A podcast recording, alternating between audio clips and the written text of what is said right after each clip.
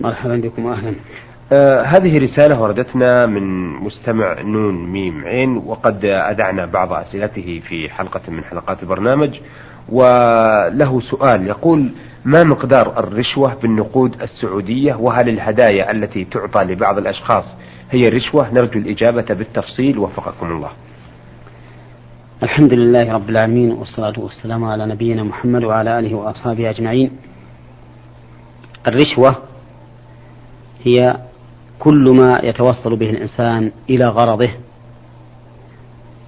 مشتقة من الرشا وهو الحبل الذي يذاب به الدلو ليستقى به من البئر. وهي في الحقيقة تنقسم إلى قسمين. رشوة يتوصل بها الإنسان إلى باطل بدفع حق واجب عليه أو الحصول على ما ليس له فهذه محرمة على الآخذ وعلى المعطي أيضا. نعم. وقد جاء في الحديث عن النبي صلى الله عليه وسلم أنه لعن الراشية والمرتشية. واللعن هو الطرد والإبعاد عن رحمة الله وهذا يدل على أنها من كبائر الذنوب حيث رتبت عليها هذه العقوبة العظيمة. والقسم الثاني رشوة يتوصل بها الإنسان إلى حقه المشروع أو دفع باطل عنه؟ وهذه محرمة ولكن إذا حصل مثل هذا في مسؤولين من الدولة فإنه يجب على المواطنين أن يساعدوا الدولة في القضاء على هذه المشكلة بإبلاغ الدولة بما حصل من هذا الجاني الذي جنى على الدولة وعلى المواطنين حيث منعهم حقوقهم المشروعة أو حاول أن يحملهم ما يلزمهم بسلطة النظام الذي هو مسؤول فيه أو بسلطة العمل الذي هو مسؤول فيه والدولة لا ترضى بهذا نعم. ولا سيما هنا في المملكة العربية السعودية فإن الدولة كما بلغني آه، تحارب هذا محاربة بالغة عظيمة وحق لها أن تفعل لما فيه من اختلال النظام والظلم وإضاعة الحقوق. فالدولة في هذا مشكورة ولكن التقصير منا نحن المواطنين فإن كثيرا من الناس تغلبهم العاطفة وبالنسبة لهذا المسؤول لا يحبون أن يوقعوه تحت يد العدالة التي تنكل به وتمنع هذا الغشم والظلم منه نعم. ثم إن بعض الناس أيضا يقول إن هذا يطول علي. كوني أرفع الأمر إلى الدولة يكون فيه سؤال وجواب وتطويل وأنا لست بمسؤول عن هذا. وفي الحقيقة أنه مسؤول عن هذا لأن الدولة إذا بلغها هذا الخبر من هذا الشخص وثبت عندها فإنها سوف تنكل به. تجعله نكالا لمن قبله ولمن بعده ولمن وراءه نعم. من المسؤولين. وبهذا تحصل الفائدة العظيمة آه، للدولة وللمسؤولين أنفسهم حيث يتورعون عن هذا العمل المشين المحرم. وبها وخلاصة الأمر أن الرشوة قسمان. رشوة محرمة على الآخذ والمعطي وهي التي يتوصل بها إلى إثبات باطل أو دفع حق. نعم. ورشوة محرمة. ولكن مع ذلك إذا كان هذا موجودا فإنه يجب أن يرفع للمسؤولين في الدولة حتى يلقى هذا المجرم جزاءهم. نعم. وأما سؤال السائل عن الهدايا فنقول له إن الهدايا للمسؤولين في قضية من القضايا التي لك فيها حظ حظ نفس هي في الحقيقة من الرشوة. نعم. وقد ثبت في الصحيح أن النبي صلى الله عليه وسلم أرسل رجلا يقال له عبد الله ابن اللتبية عاملا على الصدقة فلما رجع قال هذا لكم وهذا أهدي إلي. فغضب النبي صلى الله عليه وسلم لذلك وقال إنا نستعمل الرجل على منكم على العمل فيأتي ويقول هذا لكم وهذا أهدي إلي فهلا جلس في بيت أبيه وأمه؟ فينظر هل يهدى له أم لا.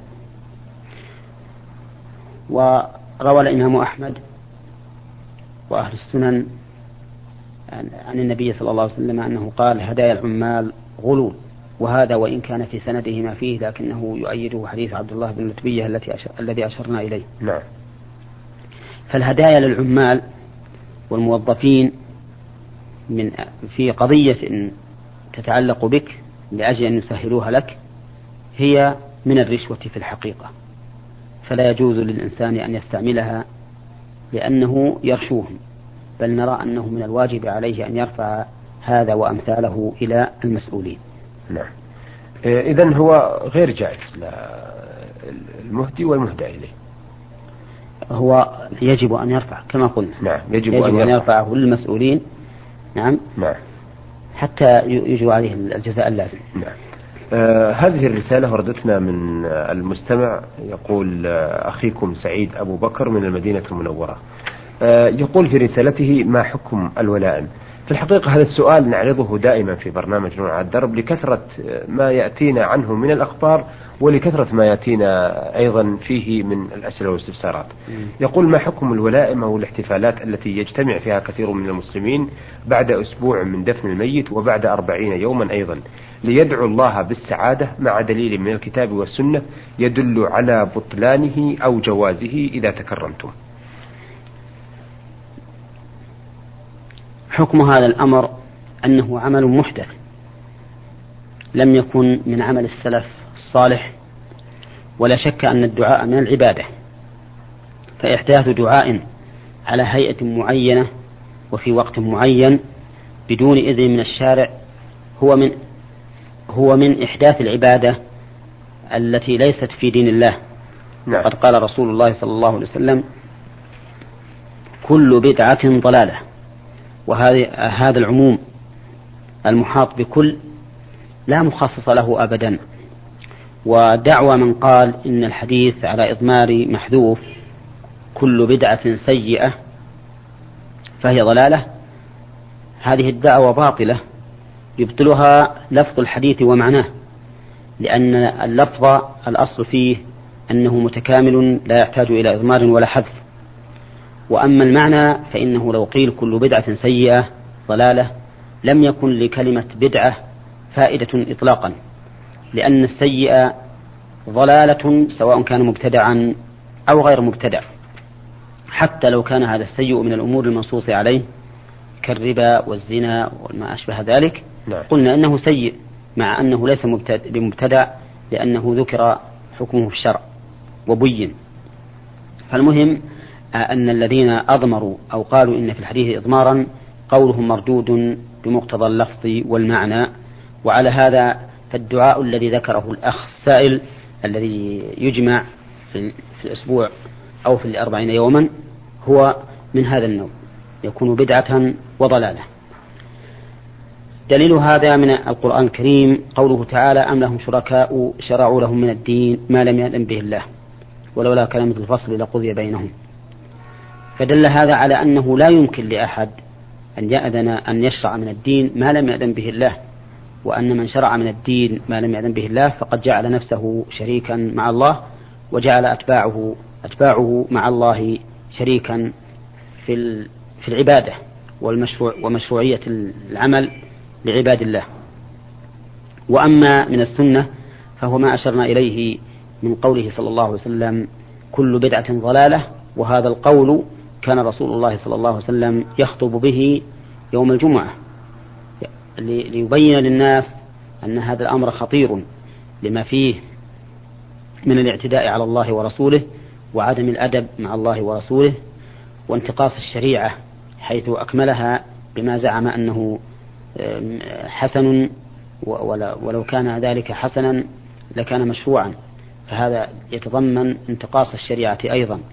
كذلك يتضمن أن الرسول عليه الصلاة والسلام إما قاصر وإما مقصر لأنه إن كان الرسول عليه الصلاة والسلام لا يدري عن حكم هذه المسألة التي شرعها هذا الرجل فهو قاصر وحاشاه من ذلك نعم. وإن كان يدري ولم يبلغها لأمته فهو مقصر أيضا وحاشاه من ذلك فالمهم أن جميع البدع في الحقيقة كلها تتضمن القدح في الدين والاعتداء على الله ورسوله والتقدم بين يدي الله ورسوله.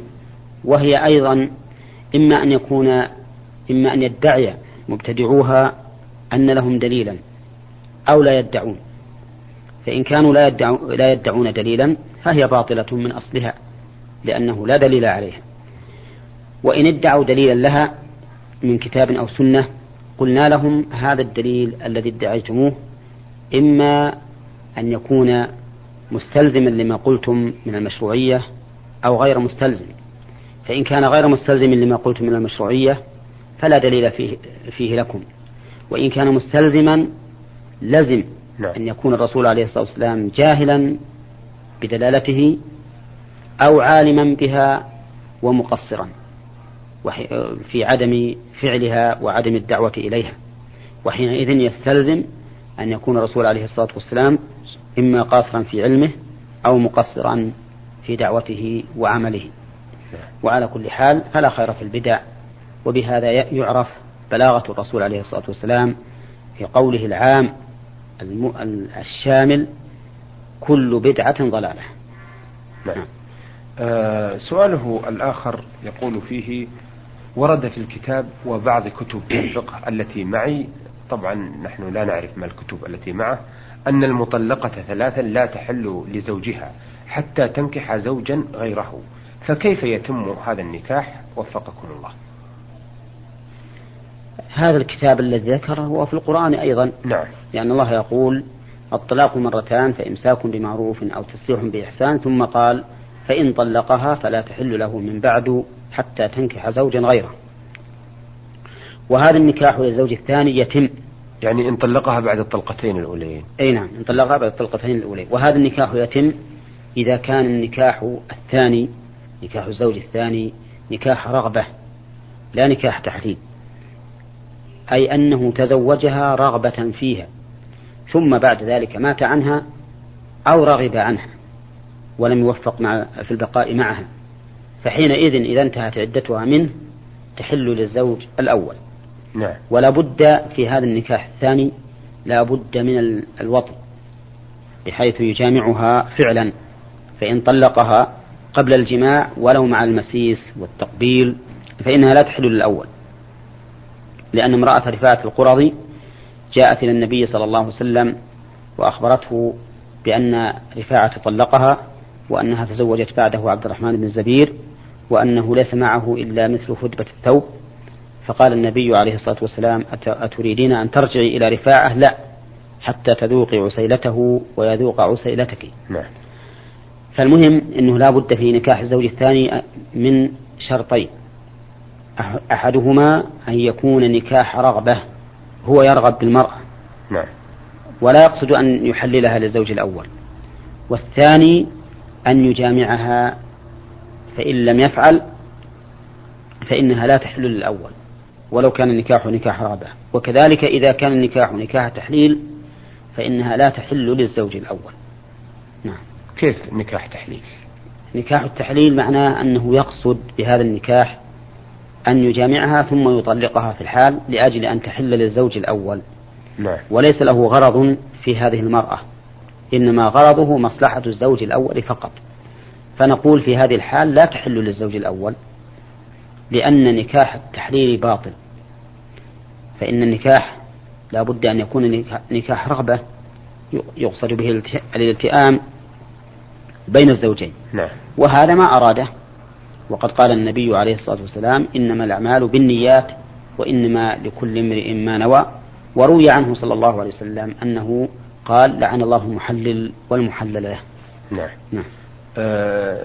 أثابكم الله. أيها السادة إلى هنا نأتي إلى نهاية لقائنا هذا الذي عرضنا فيه رسالة المستمع نون ميم عين ويسأل عن الرشوة ورسالة الأخ سعيد أبو بكر من المدينة المنورة.